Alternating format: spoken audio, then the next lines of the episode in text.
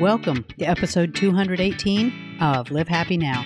I'm your host, Paula Phelps, thanking you for joining us today. What do you think would happen if an extremely shy introvert committed to living as an extrovert for one full year? Well, thanks to Jessica Pan, you're about to find out. Jessica is a freelance writer and author of the book Sorry I'm Late, I Didn't Want to Come One Introvert's Year of Saying Yes. She sat down with me to talk about how, with the help of extrovert mentors, she took on a year of non introvert friendly challenges and learned some important life changing lessons. Well, Jessica, welcome to Live Happy Now. Hi, thanks for having me. Well, first off, great title. I love, I mean, the, the, the title of this book immediately makes you want to pick it up. So that was a, a great way to start this the whole process off, I think. Oh, thank you. Yeah, I, I love the saying, except I am always a little bit late, and now I can't say sorry I'm late because people assume I'll be saying I did really. Ah, they're going to so. mirror that back to you. Oh yeah, I know. You just didn't want to be here. Um. but I did. I did. Yeah.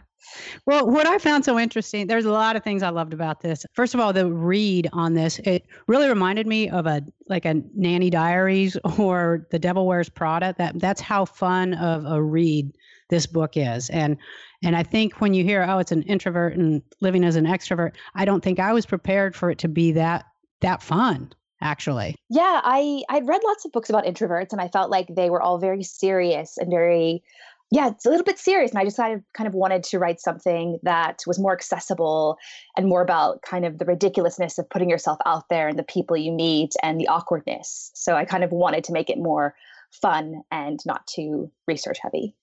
Yeah, and that really came through. But uh, what was impressive too at the end, you actually include the research to show, you know, chapter by chapter where this all came from. So it's like, hey, folks, I didn't just make it up. it's a real thing. I wanted to sort of spoon feed the research, you know, not like shove it down people's throats, but I definitely everything I do and, and write about, I wanted it to be based in yeah research and in psychology studies. So yeah. Well, now you're actually such an introvert that you even coined the word shintrovert for this. Can you explain that? I just stopped reading and, and laughed when I read that. So, can you explain what that means? So, a shintrovert is a shy introvert because I think we sometimes think that all introverts are shy when actually some introverts, you know, just need to recharge alone, but they're not shy at all. But I am both. I'm shy and an introvert as opposed to an outgoing introvert. And I just thought I'm going to shorten this to shintrovert. And that is the phrase I use throughout the book. I like that. And because you are so shy and you're introverted, can you talk about what made you decide that you would live as an extrovert for a year? Because honestly, for most introverts, and particularly a shy introvert, that is just like hell week for 52 weeks. so, what made you decide to do that? So I reached this point in my life when things went wrong, as in I became a freelancer and I was working from home, and I realized that I was feeling more lonely. A lot of my friends in London, where I live, had moved out of the city or they started having kids. And I felt like my career was stagnating. So all these things happened at the same time. And I just realized that nothing was going to change unless I changed. I wasn't going to meet new people or get bigger career opportunities or overcome my anxieties if I didn't do something drastic. And so I thought, what if I did live like someone else for just one year? What could I learn from that? What could I gain from that? Did you have anything in particular that you hoped to get out of it? Or was it just like, let's see where this goes? I think I was tired of being really terrified of public speaking. And I'm also have this phobia of talking to strangers. And, you know, I have some social anxiety. And I just wanted to see what would happen if like could i could i overcome these things by doing things like stand-up comedy or speaking in front of 900 people or talking to strangers on public transport? I really didn't know if if i could change or or not and that was that was kind of why i wanted to do this this mass experiment. Well and the thing about this experiment is you jumped in the deep end of the pool. It's not like you said, Hey, I'm going to go put my feet in the water and see how it feels. You just like went all in because to go do, you did things that people who aren't introverts would be scared to do, like stand up comedy, as you said, throwing a dinner party, doing the solo foreign travel. So, what made you just do the go big or go home mentality on this? Well, I figured if I was going to do it, I might as well commit to it. And I wanted to be able to do these things and then come back to other introverts or other people, like you said, other extroverts who might not want to do these things and report back like from the front lines what I learned, what happened. I didn't want this to be a boring year. I didn't want this to be a, an easy year. And so, like you said, I definitely did these really, really big, scary things like, you know, getting on a plane, not knowing where it was going to land, and, and doing the stand up comedy multiple times because I thought it would be useful for other people to learn about. As you started, it was there any one thing that you were most afraid of, or were they all equally terrifying? Or well, so I made this list of like the things that I have been scared of and that I should do, like talking to strangers, the comedy, going on friend dates, and honestly, they were all terrifying because if they were easy, none of them would have been on the list. So whatever one I was in the middle of doing was the scariest one for me. Though I did think that when I first tried to tackle my fear of public speaking in front of this massive audience that was being recorded, that was one of the hardest challenges because it was the first public speaking event that I'd done. And I had to go meet a speech therapist, and it was this massive thing. So I think that was the scariest one for me. What, and there's some statistic that says people are more afraid of death than they are of public speaking. So, so that was that was which to, uh, to me was always kind of odd, but I can see being afraid of public speaking, but not more so than death but you know so so for you to go ahead and do it and do it on such a grand scale like that, i mean that's a huge accomplishment. Oh thank you. It was uh it was definitely scary but i feel like i learned a lot especially that you know i sort of thought if i prepared enough and i met the speech therapist enough that all my anxiety would melt away and i'd be confident i could do it but what I've since realized is that I can have that anxiety and still succeed at it. And then that confidence comes later after finishing it, which was a really great lesson to learn. Well, and then the stand up comedy, because again, now that's like public speaking, except you're really opening yourself up, and it's uh, comedy is such a subjective thing. So now you're kind of being judged by by engaged by the amount of laughter that you can can draw. So, what was it about stand up comedy that made you want to go ahead and do that? I just thought that if I was going to do this this year, if I was going to, you know, go hard or go home, stand up comedy was my Everest. And I think it's most people's Everest. It's very scary. You're on stage. You, you are, like you said, inviting judgment. You have to make people laugh. You have to sort of interact with them. It felt like my whole year culminated in that. And I just think it was just total curiosity as well as wanting to overcome this fear because we do only live once. I kind of wanted to know what it was going to be like, what would happen. And there was something really empowering about doing something that I never, ever, ever thought would be possible for me. Like, I never thought I would ever be able to do that. And when I survived it, although sometimes I failed, which is in the book, I failed pretty big a few times. And then I, a few times I succeeded. I felt so amazing that, you know, that my self definition had expanded because I'd done this thing that I never thought I could do that other people also think that they can't do. And I found that really just kind of inspiring that we can change, we can face these fears. That I think is one of the things that's so endearing about this book is that you're so honest. It's not like, oh, I'm going to go do this and look, I killed it. You know, you're very honest about how nervous you were a lot of times when you goofed up you know, it's like we get to go every step of that journey with you. So, how did you do such a great job of documenting everything that, that was happening on your journey?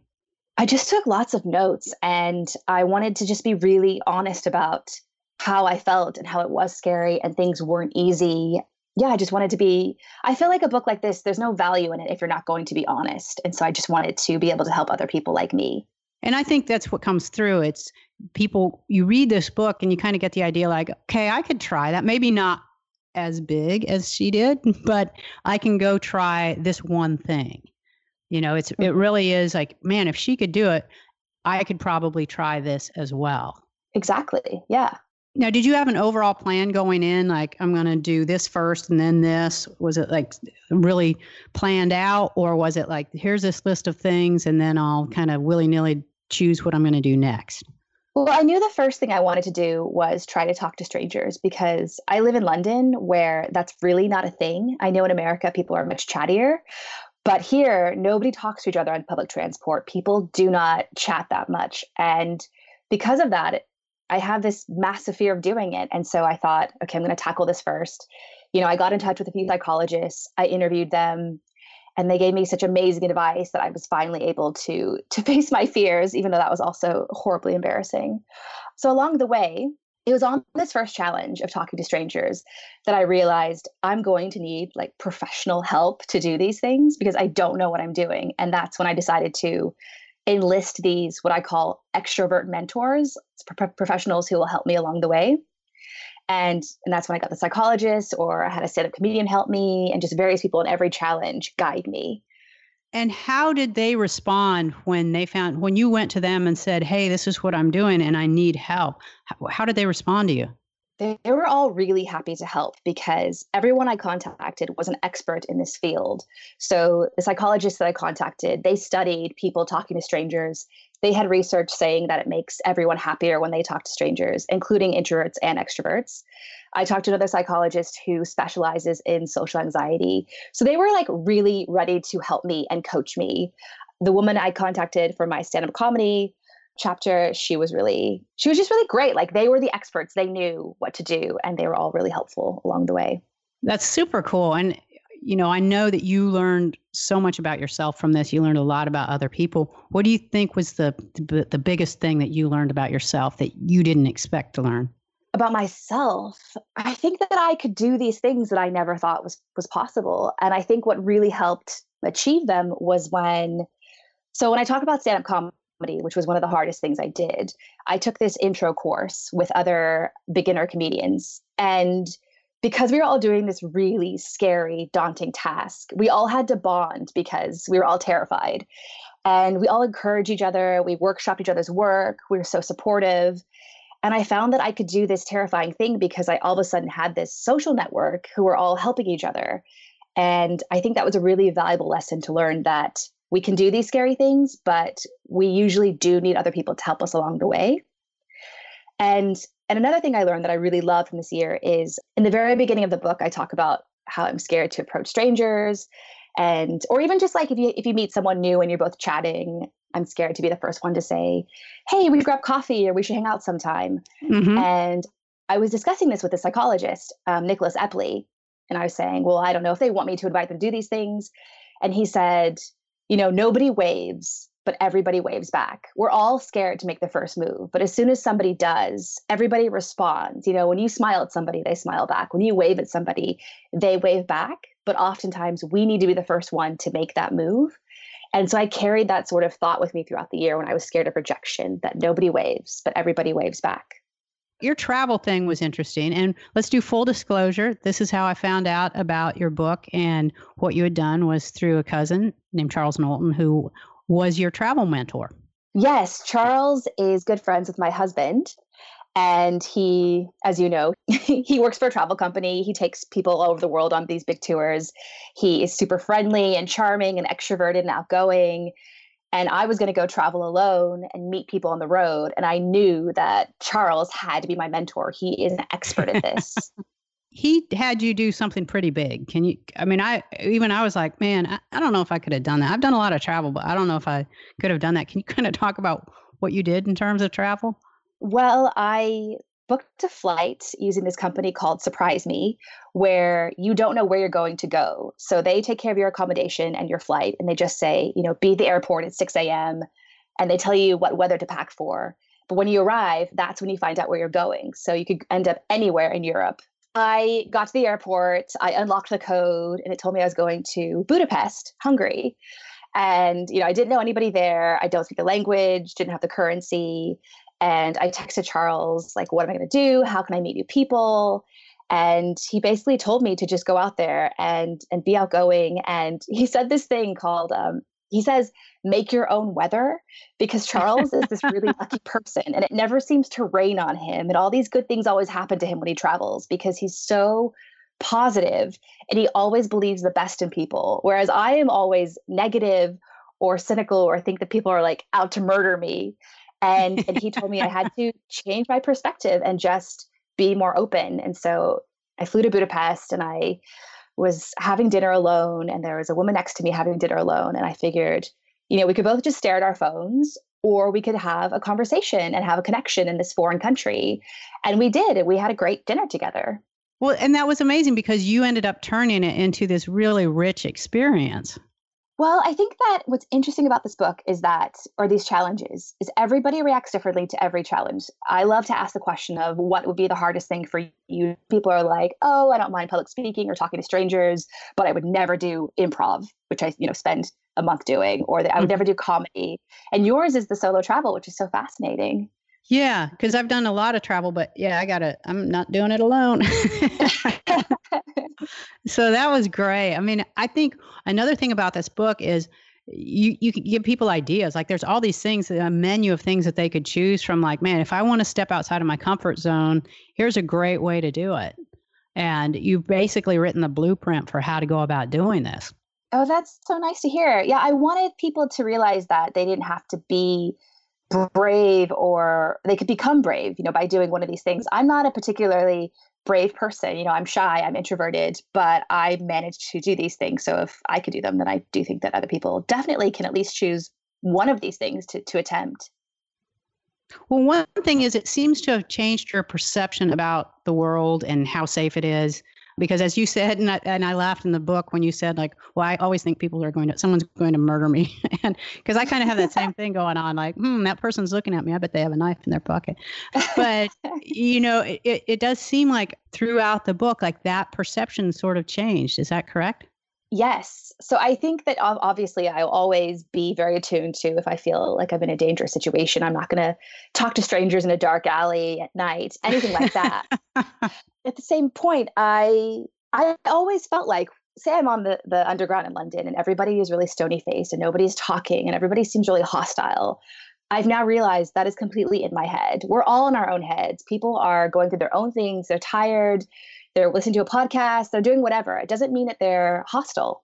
And if you start chatting to someone, they usually smile back, they're friendly as soon as you break that ice. And so throughout the entire year, I just realized that people I met were so much kinder and more understanding and just nicer than I ever thought that they could be. And that was such a wonderful like lesson about humanity to learn when I walk around thinking everybody is hostile and yeah, like he's like, like they murder me and as it came to an end, were you sad? Were you relieved? Were you exhausted? I mean, what how did you feel after 12 months of doing this? I think I felt all of those things, but you know, I made some amazing friends, which was really great because uh, the impetus of this, a, a big one, was that I wanted to make new friends, and I didn't know if that was possible after the age of 30. Like, if we could make new connections, if people would be open to it. And I made some amazing I met some amazing new people, which was really wonderful, and they're still in my life. And I was a little bit sad when things like my improv course ended. Like I thought improv was going to be really cringy and awkward, and I thought I was going to hate it. And I was so shocked to realize that actually I loved it and it was amazing and so creative. And I met the coolest people there. So I was a little bit sad when those things ended, but I feel excited to, to just sort of go out in the world and know know more about myself and know more about other people. And are there any things that you're still doing? Like, are you going to continue doing stand up or, you know, it, are there any extensions, any leftovers that you're going to keep going with? I think that when we're in situations like, say, we're at the airport and there's a really long line or a delay, I would start talking to people around me because it just makes it more enjoyable to all sort of be in that together. Or, you know, if I see someone they're reading a book that I like, I'll talk to them. I, I, think I'm more open to that. I'm a much, much less scared of talking to strangers. That social anxiety aspect has really evaporated. And yeah, I want to pursue like taking more improv classes. That was really fun. I don't know about the stand up comedy. I have said yes to a few speaking engagements because I just want to, I guess, I guess before this, I was limiting my own career. I was limiting like who I could be by saying no to all of these kinds of things like speaking engagements. And now I'm saying yes to them. And it feels like my world is bigger now. That was Jessica Pan talking to us about what she learned from her year of living as an extrovert. If you'd like to learn more about Jessica and her book, Sorry I'm Late, I Didn't Want to Come One Introvert's Year of Saying Yes, please visit us at livehappynow.com and we'll tell you where you can learn more about Jessica, what she's doing now, and where to buy her book.